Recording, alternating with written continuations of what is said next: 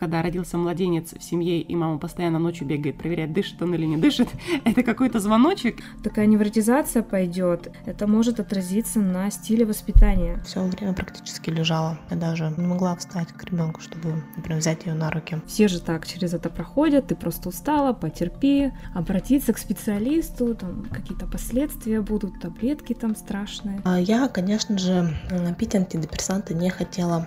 Я была против этого. Мне отдыха хватало, отдыха и обычных каких-то успокоительных.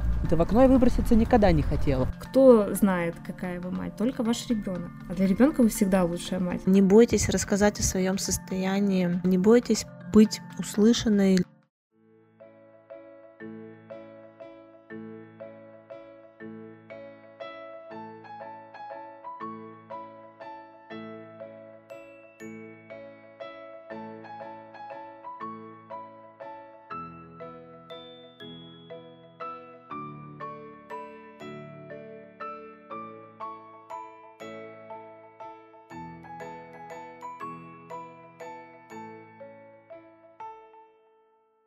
Привет, меня зовут Ксения, и ты слушаешь подкаст «Твой остывший кофе». Это первый эпизод в 2024 году. Я, наконец, вышла из новогоднего творческого перерыва и возобновляю свое вещание. Тема этого эпизода довольно непростая, но очень и очень востребованная. Как среди тех из вас, кто мне пишет в мои соцсети, напомню, все ссылки найдете в описании к подкасту и каждому из выпусков – да и вообще в интернет-среде, посвященной теме материнства. Сегодня символ моего подкаста – кофе. Остыл не потому, что у нас много мамских дел и мы очень устали, а потому что иногда после рождения детей можно остыть вообще в целом к жизни. А после родовой депрессии пойдет сейчас речь. Если говорить о себе, я не сталкивалась с послеродовой депрессией как с диагнозом. Да, мне было иногда, мягко сказать, фигово. Было тоскливо, было тяжело эмоционально. В принципе, почему было до сих пор, это продолжается. Но каких-то тяжелых симптомов, требующих вмешательства врача, к счастью, у меня не было. Хотя, пока я записывала интервью с экспертом этого эпизода, я нашла в себе все красные флаги. Но, скорее всего, это просто моя пожизненная мнительность и тревожность, так что все в порядке. Создать этот выпуск мне помогли врач-психиатр Ксения Вавилова, а также две мамы, Нина и Ольга, которые не побоялись и поделились своим опытом. Итак, по данным Всемирной организации здравоохранения, в среднем в мире после родовой депрессии страдают 13,5% матерей. В России же эти цифры, по разным данным, доходят до 45% почти половина. Очевидно, что тема актуальная, тема, требующая большого внимания. Но, к сожалению, не все женщины, проходящие через депрессивные состояния, решаются об этом поговорить, и уж тем более идти за помощью к специалистам.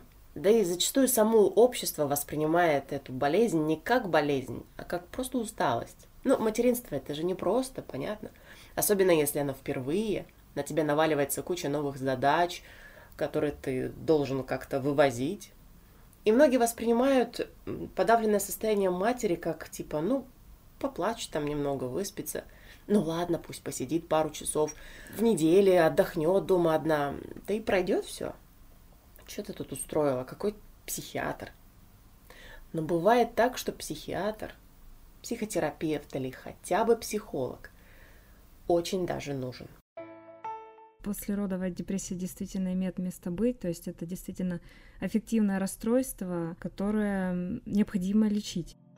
Ксения Вавилова, мама, врач-психиатр, психотерапевт, психолог распространено довольно-таки это явление, то есть это не просто так вдруг появилось в обществе. Согласно официальной статистике, 10-15% встречаются женщины с послеродовой депрессией. Официальная статистика эти цифры называют, но бытует мнение, что еще гораздо больше женщин этим страдают. Просто не все обращаются, и об этом неизвестно или... Да, плюс еще общество очень сильно нагнетает на новоиспеченную мать. То есть э, говорят, что ну все же все же так через это проходят, ты просто устала, потерпи. Все это характеризует тем, что ну вот пока он маленький, там, поэтому неудобно, непривычно. дальше будет легче, но дело такое, если это действительно расстройство, да, а не просто ваша какая-то усталость, то, к сожалению, это может уже перейти в хроническое какое-то течение именно депрессии самой. То есть, получается, окружающие могут подавить вот эти вот все эмоции и чувства женщины, она начнет грузиться, что вот там, что это я выдумываю, да, капризничаю. Да, да. Ну, то есть, как бы вообще прийти к психиатру как-то очень страшно для себя. Да. Обратиться к специалисту, там какие-то последствия будут, таблетки там страшные. На учет Это- поставят. Да, да, да, это вообще очень все страшно для людей, поэтому все как-то вот потерпи, подожди, и все образуется. Вот. Но я еще раз говорю, если это действительно послеродовая депрессия, а, которая имеет причины, то надо с этим бороться, надо лечить вот, различными методами. А если вот не лечить, чем это чревато для матери и, может быть, даже для ребенка? Ну, для матери, естественно, никакого наслаждения материнством не будет. Да, то есть она, во-первых, э, будет все время чувствовать усталость, там уже и не до ребенка, плюс настроения нет э, абсолютно, да. Вообще, в дальнейшем нелечная депрессия в любом случае в хроническое течение может перетечь. То есть, ну, допустим, даже как-то сама перетерпела, переждала, стало полегче в какой-то период, да, но оно может вернуться к сожалению. Плюс ко всему, ну, такие страшные вещи могут быть, как, например, э, при тяжелой послеродовой депрессии, это суицид. К сожалению, есть такие у нас случаи, когда двойной суицид мать совершала вместе с ребенком. Это серьезный все-таки вопрос, это психическое расстройство. Для ребенка, ну, опять же таки, начало, наверное, жизни, это все-таки должен быть контакт с мамой и эмоциональный в том числе. Вот есть, конечно, исследования, которые говорят о вот э, проблемах, да, в начале отношений матери и ребенка, когда вот эта эмоциональная связь была нарушена, и в дальнейшем там какие-то невротические расстройства, там, например, были у ребенка в дальнейшем. Ну, конкретных исследований нет, но такое прослеживается в некоторых статьях по психиатрии, по психотерапии. Так что лучше, конечно, вовремя с этим бороться. А какие э, симптомы указывают на то, что у женщины действительно послеродовая депрессия? Ну, усталость, апатия, естественно, и это постоянно пониженное настроение. Может быть раздражительность. Ну, поэтому, в принципе, и окружающие думают, что она просто там не доспала, просто устала. Поэтому это все как-то теряется в обществе вечно. Плюс ко всему могут быть проблемы со сном, причем полярного вида, например, бессонница, а, либо наоборот повышенная сонливость. После того, как, например, женщина проснулась, она не чувствует, э, что она бодра, такая отдохнувшая. Вот это все тоже такие звоночки. Ещё может быть снижение аппетита, потеря веса. Опять же, тут из-за того, что гормональные перестройки идут, это можно опять списать на то, что, ну, ты же родила, ты тут кормишь, да, синдром дойной коровы у некоторых так вызывают все время, там ешь, не наедаешься, вес теряешь. Тревога может быть, помимо сниженного настроения. То есть женщина постоянно, например, проверяет ребенка, дышит, не дышит, как спит, э, там, не знаю, животик послушать, что у него там, и постоянно проверяет его. Ну, то есть эм, такая невротизация прям идет. Это может и на других потом членов семьи перейти, эта тревожность. То есть, когда вот, например, в соцсетях пишут, что нормальный этап, когда родился младенец в семье, и мама постоянно ночью бегает, проверяет, дышит он или не дышит, это какой-то звоночек или все таки в таком редком а, пр- проявлении это нормально? В редком проявлении, наверное, мне кажется, это нормально, потому что ну, нельзя сто процентов подготовиться к родительству. Мгм. Ну, вот какие бы там книжки ни читали. Первый опыт, наверное, вот он такой тревожный всегда. Я сама врач, мы проходили педиатрию, и когда у меня появилась дочь, мы с мужем, два врача, не знали иногда, что с ней делать. Ну, то есть э, страх, он есть. Как взять? Что с ней делать вот э, в этом или другом случае? И Вот, вот эта тревога, она была. Плюс ко всему есть а, такие характерологические особенности, когда человек сам по себе, ну, любит потревожиться по жизни такое. И если у мамы, тревожной мамы по жизни, ну, такое произошло, что она бегает ночью, иногда проверяет ребенка, я думаю, это нормально. Да, когда это вдруг появилось, когда человек был совершенно спокойный такой по жизни, то, наверное, стоит на это обратить внимание. А есть какие-то красные флаги для семьи, которые указывают, что вот что-то происходит не то, и матери нужна помощь специалиста? Во-первых, э, смотреть на состояние, да, если она говорит, что она устала, она не выспалась, э, это не значит, что там ее вот именно из-за того, что бессонные ночи, кормление и так далее. Плюс ко всему, наверное, изменится внешний вид. Я понимаю, что на себя времени иногда не хватает у молодых матерей, но когда женщина сильно внешне меняется, это я не говорю даже про то, что там пользуется на косметикой, там делать себе прически, укладки, так там, одевается как-нибудь красиво, а просто по мимике. То есть, например, горизонтальная складка на лбу вдруг появилась, вот она вот все время о чем-то как будто думает, mm-hmm. какой-то пустой взгляд, опущенные плечи, то есть осанка поменялась, например. Внешний вид иногда о многом говорит. Мы таких вот невербальных э, знаков не замечаем, а надо бы вообще-то друг за другом наблюдать, это очень важно. Мимика может быть бедная, то есть она как бы с такой маской на лице, например, ее ничего не впечатляет, либо наоборот очень сильно впечатляется эмоционально, то есть там, не знаю, чашку разбила или у нее там блинчик подгорел, и она в слезы вдруг. То есть такие эмоциональные перепады могут быть. Может быть иногда заторможенность какая-то. Вот спросишь там, например, маму о чем-то молодую, и она через только какое-то время отвечает, как будто обдумывает вопрос и не знает, что ответить, да, и, например, если это не характерно для человека, да, близкие это все равно друг друга хорошо знают, то, наверное, тоже стоит на это обратить внимание. Иногда вот раздражительность, какая-то нервозность, постоянно нужно что-то теребить, кусать губы, там пальцы ковырять, э, волосы поправлять. Это вот такое о тревоге уже говорит, что тоже, в принципе, и для послеродовой депрессии может быть характерно. В общем, надо быть к молодой матери чуткой, вот всем близким, да, не только мужу, там, другим родственникам, которые помогают, друзьям, может, кто-то еще а, часто общается с молодой мамой. И вот а, замечать и не бояться, наверное, спросить, все ли в порядке. Потому что иногда даже просто важно спросить, с тобой все хорошо окружающие понимали, что что-то идет не так, как-то реагировали на это, помогали? Ну вот муж говорит, слушай, ты говорит, иди отдохни, иди погуляй вот так вот, иди развейся. Сейчас ты слышишь Нину. У нее трое детей. Младшему на момент нашей записи еще не исполнилось года. А сама Нина родила третьего малыша в возрасте 39 лет. Нине не ставили официальный диагноз послеродовая депрессия – Однако в ее материнстве были состояния, вывести которые в одиночку она не смогла, и обратилась за помощью к своей семье и к психологу. Я не домосед, я люблю куда-то выходить, я там нахожу свой ресурс. А тут же надо быть с ребенком, надо опять отпрашиваться. Для меня это был какой-то стресс. И когда я хотела второго ребенка, я вот понимала, что самое сложное мне будет это опять сидеть дома, как и с третьим. Потому что я с двух его или даже с месяца куда-то выхожу что я не могу сидеть дома. По выходным муж сидит, сейчас, слава богу, прикорм уже, все. То есть он его может покормить, переодеть, все нормально. То есть 2-3 часа я могу себе выделить свободное время. Я выделяю. У меня есть психолог лично, я хожу. Вот, но как бы медикаментозно пока еще ничего такого сильного не пила, чисто там такие анти, не антидепрессанты, а успокоительные иногда пила. Я всегда вот, э, я пойду с кем-то поговорю, с психологом, и мне хватало. Я понимала, что у меня, видимо, не такое сильное расстройство, чтобы идти, знаешь, к психиатру на антидепрессанты. В окно я выброситься никогда не хотела, mm по крайней мере.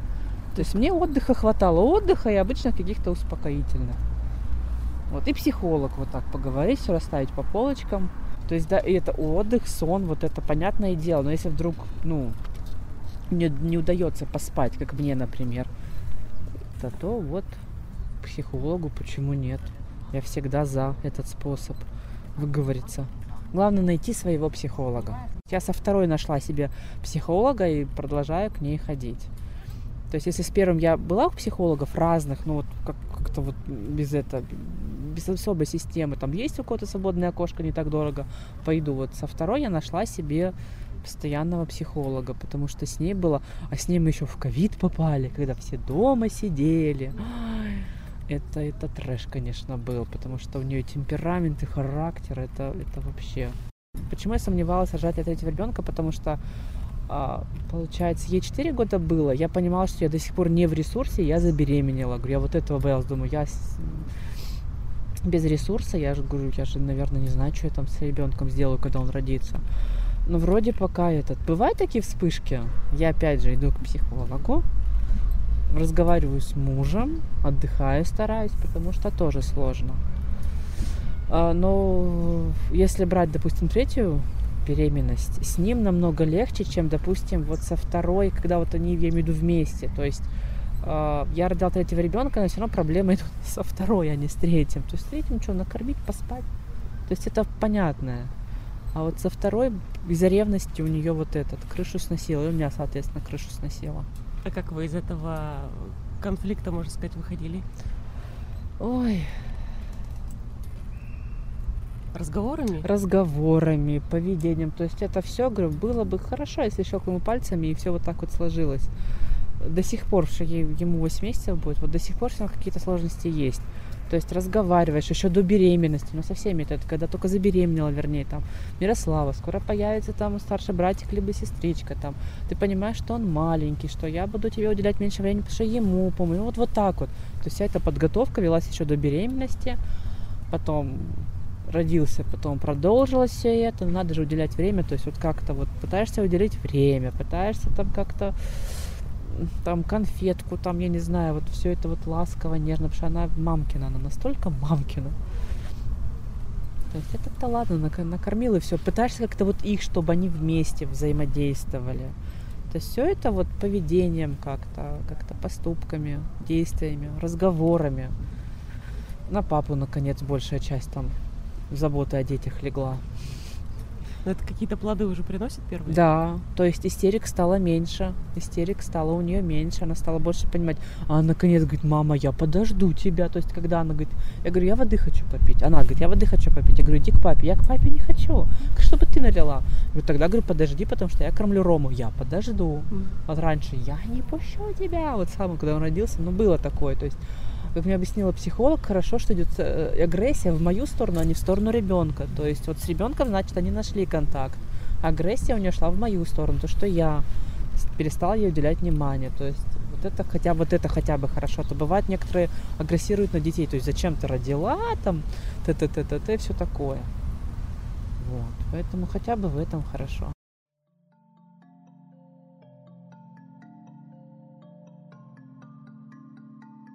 А можно ли идентифицировать э, признаки послеродовой депрессии у самой себя? Наверное, можно.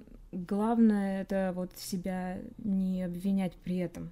То есть, ну, вот про эти симптомы я рассказала, да, когда вот постоянно пониженное настроение, и не рационализировать это все тем, что, ну, у меня же новорожденный, я же постоянно тут его кормлю, мою, там, гуляю и так далее. Когда мы все логически объясняем, мы в итоге все на это дело забьем и вовремя сами себе не поможем. То есть помимо вот этих симптомов, которые не характерны да, для самой себя, себя же мы лучше знаем, чем остальные, а надо еще набраться, наверное, смелости взять и обратиться к специалистам или хотя бы поговорить с кем-нибудь из близких.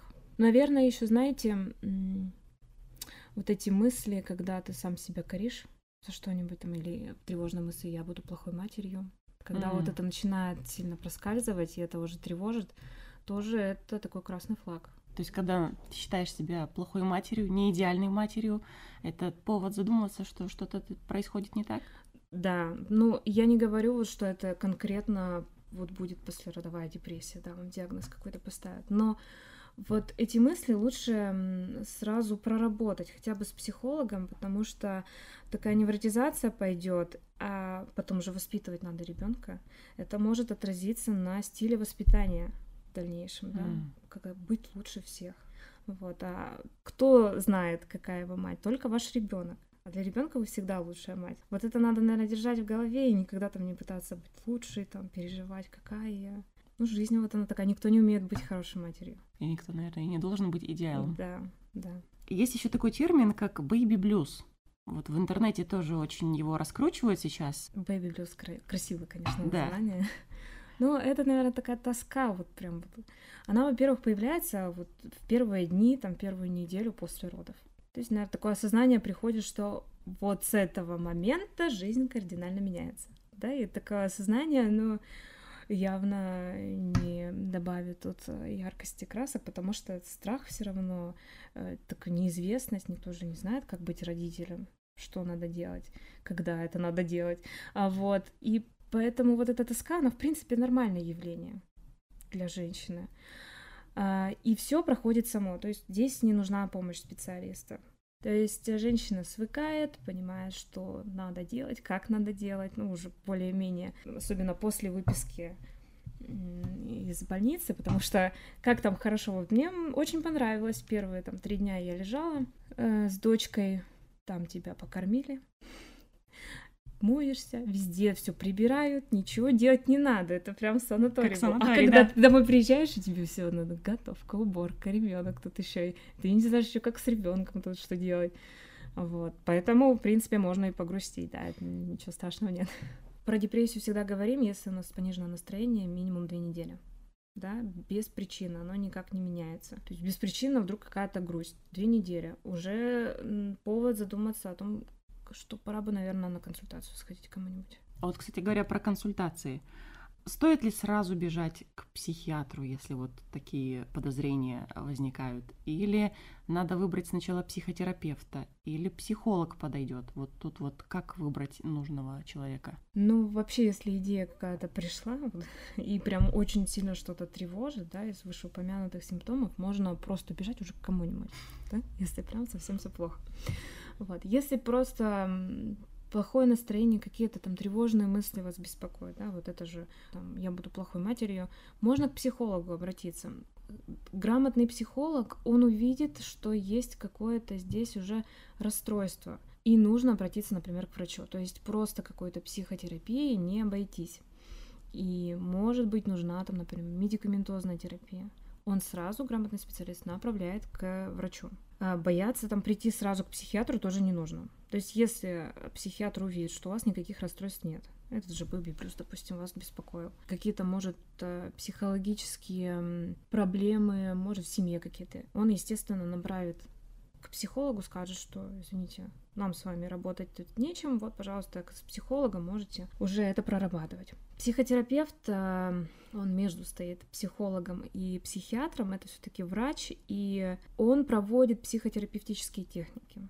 Это так-то врачебная специальность. У нас тут, конечно, немножечко сдвинуты эти границы с психологами. Врач, который все-таки с расстройствами невротического спектра и аффективными расстройствами работает, то есть вот как раз послеродовая депрессия к аффективным расстройствам относится.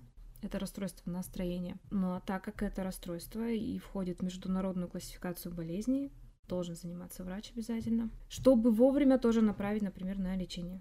В стационарах, в амбулаторных условиях психотерапевты тоже могут назначать медикаментозное лечение. Психологи, естественно, никакого лечения не назначают. Ни БАДы, ничего ни витаминки. То есть, если специалист такой вам что-то там пытается советовать, наверное, либо вы просто не берете это в расчет, либо меняйте специалиста. Никто не должен выходить за рамки своей компетентности. То есть, получается, если мы обращаемся к врачу-психотерапевту, то это в первую очередь тоже идет как беседа. Да, например, на первой встрече вы как раз с психотерапевтом а, посмотрите так вот со стороны на все проблемы. То есть это может быть просто какие-то психологические вот неправильные установки в семье, да, и может быть нужно проработать с семьей вот эти моменты и все, и наладится сразу жизнь, и женщина перестанет быть там уставшей и невыспанной. А если, например, это вот уже расстройство, мы тогда и будем серьезно уже к этому относиться. Психотерапия и медикаментозная терапия. Это вот основные два момента лечения послеродовой депрессии. То есть они в связке идут все да, равно? Да, угу. Потому что вот, вот эти мысли, которые постоянно блуждают в голове у мамы, их надо прорабатывать. А никакие таблетки как бы не изменят какую-то мозговую деятельность в этом плане. Да, мысли никак они не поменяются, не исчезнут. Да, их, может быть, станет поменьше, да, тревога исчезнет, но надо найти природу, откуда они взялись, да, может, это где-то вообще далеко так лежит, где-то там в истории этой женщины, что это надо проработать, эту глубинную проблему. Mm. Поэтому, да, здесь комплексный подход. Вот многие женщины боятся принимать антидепрессанты, особенно если они на грудном вскармливании. Так ли они опасны? Да, насчет антидепрессантов много мифов, страхов есть. Эм, нет, не опасны. А, Есть э, сайт специальный, где вы можете вообще посмотреть любой препарат, можно ли его при грудном вскармливании или нет, безопасен он для вас и для малыша или нет. Елактация называется, это адаптированный русский сайт. Там можете все как раз антидепрессанты проверить, если вам их назначили. Доктор, естественно, уточнит, если у вас сейчас беременность, кормите ли вы грудью при назначении препаратов. Бояться антидепрессантов не нужно. Вот есть распространенный миф, что будет привыкание к ним. Если грамотно специалист назначит препарат, то не будет ни побочных э, явлений, которые обычно беспокоят и пугают пациентов первые э, две недели, ни потом какого-то там вот этого эффекта привыкания. Спокойно сходим с таблеток, уменьшая постепенно дозировку, и все спокойно живем дальше после них. Единственное, что может быть еще пугает дополнительно, да, пациентов, когда говорят, что вот ну минимум полгода надо пить препараты. То есть такие затяжные приемы некоторых очень пугают. Но иногда это необходимо препараты у нас, получается, на нейромедиаторы действуют, которые вот как раз дают сбой, скажем так, вот в таких расстройствах. Э, надо просто все нормализовать, и, к сожалению, ну, быстро это не делается в нашем э, мозге, поэтому необходимо долго пить и закреплять момент. То есть мы полгода-то не пьем не потому, что нам вот эти полгода лучше-то и не станет, а чтобы закрепить эффект, да, и чтобы у нас обратно симптомы не вернулись. Тогда эффективность очень высокая такой терапии. На момент выписки из роддома я была уже в таком а, состоянии, что, знаете, у меня не было сил. Именно состояние у меня уже было эм, такое слабость, вялость, вообще отсутствие жизненных сил. Ну, я все думала, что через дня три-четыре дома все пройдет. А это Ольга, и у нее был поставлен диагноз послеродовая депрессия. Сейчас ты услышишь, как она с ней жила и как справилась без прописанных ей антидепрессантов. Ну, через неделю после такого состояния я написала психологу, у которого проходила курс подготовки к родам. Описала ей симптомы, которые меня беспокоят.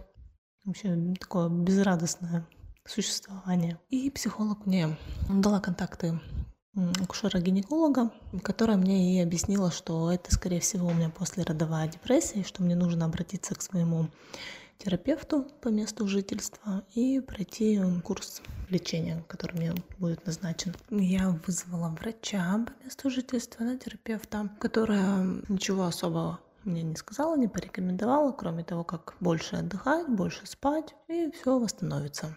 Конечно же, такое мое состояние было заметно окружающим. Ну, моим помощником был супруг, так как я постоянно лежала практически.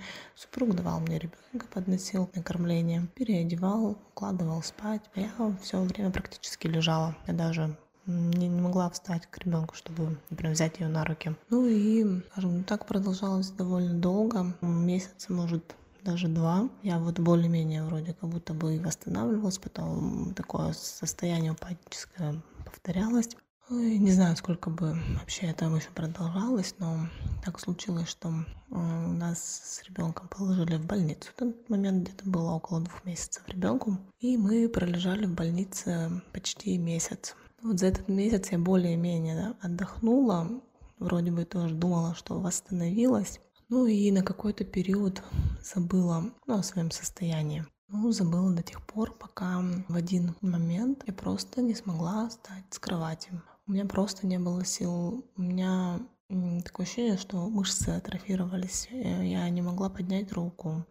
Я вставала, у меня начинала кружиться голова просто. Меня муж кормил с ложки. Конечно, мы прошли потом обследование, проходили платное. И по всем результатам обследования я была здорова, я была в порядке. Потом уже в какой-то момент мне один из врачей, один из неврологов просто предложил пропить антидепрессанты, сказав, что, скорее всего, у меня синдром хронической усталости, можно затянувшаяся депрессия послеродовая. А я, конечно же, пить антидепрессанты не хотела.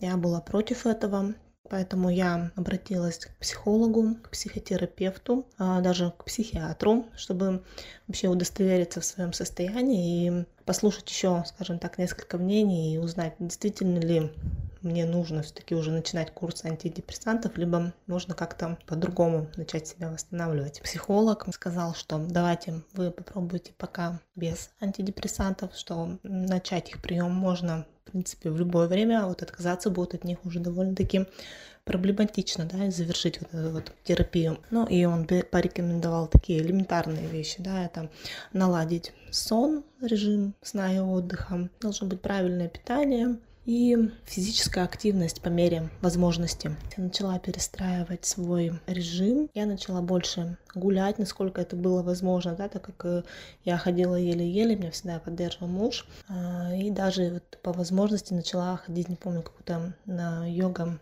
терапию, что ли. Но вот по чуть-чуть, по чуть-чуть я начала, в общем, вводить в свою жизнь рекомендации от психолога. Психотерапевт, у меня даже психиатр, к которому я обратилась, э, она занималась еще э, тайским массажем и какими-то энергетическими практиками. И вот мы с ней начали работу. Я прошла несколько сеансов тайского массажа. Далее я онлайн купила курсы дыхательных практик и постоянно тоже дома выполняла упражнения по дыхательным практикам. Ну и со временем вот вот дыхательные практики, энергетические практики, а, посещение занятий а, йоги, посещение массажа, работа по осознанию, пониманию себя, своих Э, чувств, своих эмоций, своего состояния, да, все это ну, в целом помогло мне вернуться в ресурсное состояние, восстановить себя, восстановить э, свою жизненную энергию, свою жизненную силу и начать смотреть уже на мир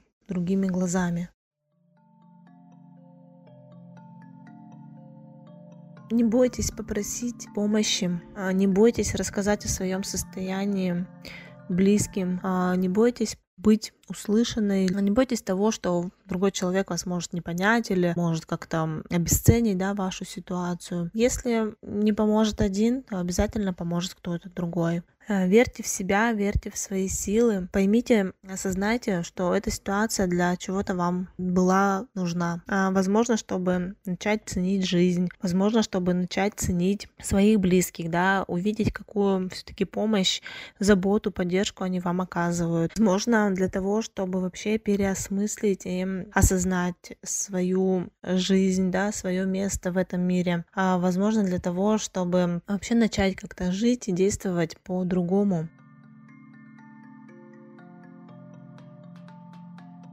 Вот говоря про э, тревожные состояния, вот я даже сама как мать э, ловлю иногда себя на мысли, что, скажем, вот а если там я случайно коляску отпущу, а если я, например, сейчас там спускаюсь с ребенком на руках по лестнице, а вдруг я упаду, а вдруг там что-то еще случится по моей вине. То есть постоянно как будто бы мозг проигрывает какие-то дурацкие ситуации, связанные с опасностью э, с ребенком, и что я при, причина этого всего, этой опасности, этих последствий. В какой-то, ну, внезапный момент эти картины могут в голове возникать. Это что-то странное, э, вот что надо вот бежать уже к специалисту, или это какая-то вот функция мозга, которая о чем-то сигнализирует? Ну, во-первых, надо разобраться, вы сами по себе тревожный человек или нет. Угу. Да, если изначально вы постоянно тревожились, неудивительно, что такие мысли появляются. Угу. Вот. Во-вторых, ну, чувство э, самосохранения есть, и, естественно, понимая, что ребенок сам о себе позаботиться не может. И ответственность полностью лежит на нас. Вот такая прям вот сильный напряг внутри из-за этого. Естественно, мы пытаемся продумать вообще все сценарии. Мозг вот нас прокатывает по таким сценариям не очень позитивным, да, и нам от этого, конечно, потом не очень хорошо, да, и сны могут сниться какие-нибудь тревожные, потому что, не знаю, коляска там покатилась сама куда-то. Вот, это все может быть э, запросто. Если это сильно беспокоит, ну, прям часто появляются такие вот контрастные мысли. Надо, значит, хотя бы сходить к психологу на консультацию, да, то есть э, иногда даже вот несколько фраз специалиста помогают как-то пересмотреть это все и успокоиться, да, я уж не говорю, что там куда-то идти к врачам. Да, это бывает особенно часто у молодых матерей, которые первый раз появился ребенок маленький, страшно, мне кажется, все для угу. всех. Но это, наверное, часть такой осознанности, когда ты хочешь, чтобы все было хорошо у всех. И на себя такую ответственность берешь огромную, что иногда вот не выдерживает мозг наш. Да, вот я тоже ловила себя на мысли, что как будто бы вот я в одну секунду вдруг стала сильно-сильно взрослой, сильно-сильно ответственной. И это так, ну, давит, что вот в какой-то внезапный момент появляются какие-то вспышки таких вот мыслей странных. То есть получается, ну, что это нормально, наверное. Ну, я думаю, да. Ну, вот мы еще так воспитывались, что долгое время же вот мы вроде бы замуж там вышли все, да? Семью вот решили создать, да, ребенка вот, вот, вот решили, вот, что вот у нас будет вот малыш. Но всегда у нас в голове есть такое, что ну, есть же еще настоящие взрослые. Да. А мы недостаточно взрослые и самостоятельные. И вот, ну, это вот у нас, кстати, я заметила, вот у нашего поколения. Это нам мешает. Это нас в невроз гоняет такой. Ну, особенность, наверное, это нашего поколения. Поэтому для нас, я думаю, это нормально. Угу. Облегчает немножко жизнь. А бывает ли после родовая депрессия у отцов? И как она проявляется, если бывает? Да, да, может быть. Это странно, да, казалось бы, ну, а какие там гормональные там перестройки у мужчин. А вот и как раз и бывает. Значит, э, и очень интересно это все у нас эволюционно так э, вообще сложилось, что, во-первых, и у женщины, да, скрытая овуляция стала, чтобы мужчина был рядом, эм, у мужчины стал снижаться тестостерон после э, того, как появился малыш, чтобы ему не причинить вред, не агрессировать в его сторону. Поэтому вот у мужчин, например, либидо снижается. Плюс ко всему вот эти социальные аспекты. Меняются роли. Я не просто муж, я уже отец.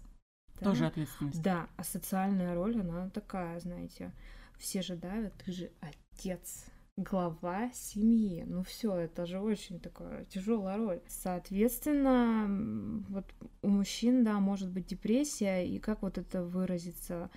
Э, например, мужчина не подходит к ребенку и пытается уйти в работу. То есть это даже не благими целями, а вот как бы подсознательно то, что вроде э, не могу подойти, я боюсь. Mm. Мужчинам сложно, да, признаться, что я боюсь чего-то, там, тревожусь, поэтому уходят в работу, потому что надо кормить семью, там, потому что я один тут такой добытчик остался. Эм, не берут детей, например, на руки, тоже опять боятся, что там что-то где-то сломают, не так нажмут, не так возьмут, что-нибудь отпадет, оторвет. Я просто знаю, что у меня вот муж тоже, вот он педиатр, да, но вижу так всегда там с опаской брал. Но опять меня контролировал, да, чтобы я там головку придерживала. К сожалению, мужчины тоже страдают. Это как у них симптомы беременности бывают вместе с женщиной тоже, когда эмоционально такая связь с женщиной есть, вот они тоже там токсикоз у них может быть, там, как будто увеличение веса там живота. Также и послеродовая депрессия бывает. Прям настоящий токсикоз? Да, да, да, да. То есть их также тошнит да, там по утрам? Да.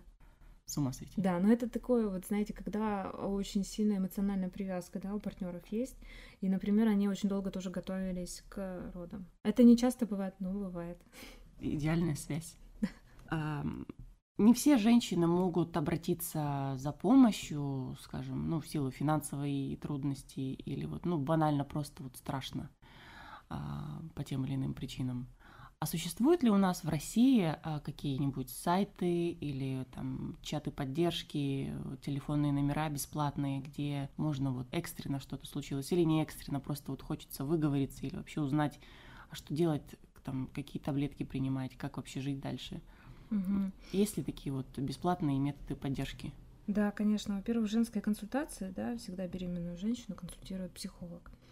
А, и это важный момент, э, то есть я бы не стала это игнорировать, если вот ваш гинеколог следит э, за ходом вашей беременности, вот он должен настаивать на том, что вы все-таки психолога посетили, да, чтобы понять вообще, подготовку вашу моральную к будущим родам. Это во-первых. Во-вторых, много проектов, которые посвящены вот именно материнству. Это, например, помощь уставшим мамам.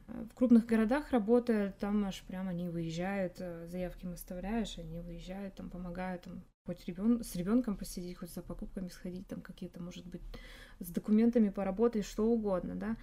Но у них есть э, телефон, который действует по всей России. Там можно побеседовать с психологом. Еще раз повторю, проект называется «Помощь уставшим мамам». Звонить э, к ним можно с 10 утра до 10 вечера по московскому времени, ну так, чтобы примерно по всей России, в принципе, по часовым поясам, да, было время позвонить.